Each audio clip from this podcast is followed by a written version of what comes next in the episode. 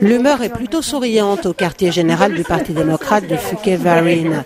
Devant les bureaux de vote de cette banlieue conservatrice de Raleigh, qui ont ouvert dès le 15 octobre, Beth Bonnard assure avoir vu des signes encourageants pour son candidat. Beaucoup de femmes sont venues me voir pour me dire si mon mari savait que j'avais voté pour un démocrate, il ne serait pas content du tout.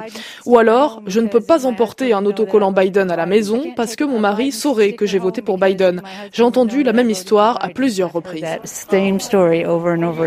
Selon Christine Kelly, la pandémie de coronavirus est l'un des facteurs qui pourrait pousser les femmes, même conservatrices, à voter contre Donald Trump. On devient de plus en plus démocrate parce que c'est là que nous voyons de la compassion pour les gens. On s'inquiète pour nos enfants, pour nos familles. Nous sommes celles qui, probablement plus que les hommes, avons vu la douleur provoquée par le Covid, avons vu les gens tomber malades. On s'inquiète, donc on doit agir et on a besoin de dirigeants qui se soucient de la population.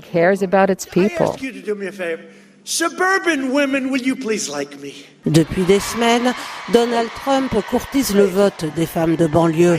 Le président affirme qu'en cas de victoire de Joe Biden, ces quartiers résidentiels risquent d'être ravagés par des émeutiers. Mais il fait erreur avec ce message, estime Cassandra Flowers, militante afro-américaine au Parti démocrate. Quand il parle des banlieues, il s'adresse aux femmes blanches et je pense que Trump fait une erreur. Des femmes noires, asiatiques vivent dans les banlieues. Donc la composition des banlieues commence à changer. Et je pense qu'il oublie que quand on a entendu George Floyd implorer pour sa vie, appeler sa mère, cela a touché le cœur de toutes les femmes et de toutes les mères, qu'elles soient républicaines ou démocrates. Et cela a changé la donne. Rachel surveille ses enfants qui jouent sur une pelouse devant la bibliothèque de Carrie, à quelques kilomètres de là.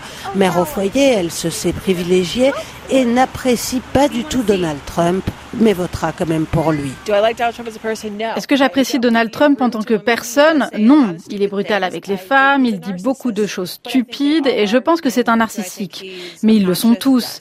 Est-ce que je le trouve odieux? Oui. Mais est-ce que je peux voter pour quelqu'un d'odieux et qui sait ce qu'il fait? Oui, on n'a pas besoin de l'aimer en tant que personne pour dire qu'il fait du bon boulot. Donc c'est pour ça que j'ai fait ce choix.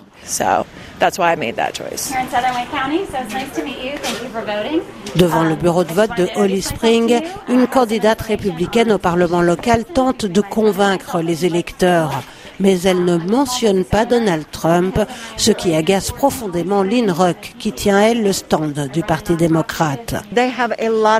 Ils ont beaucoup de pancartes Trump, mais ils ne restent pas à côté et ne les brandissent pas, pour la bonne raison qu'ils ne veulent pas être perçus comme des soutiens de Donald Trump, mais seulement comme des républicains conservateurs. Mais la désaffection des femmes à l'égard de Donald Trump ne suffira pas forcément à les pousser vers Joe Biden. Elisabeth n'a envie de voter pour aucun des candidats.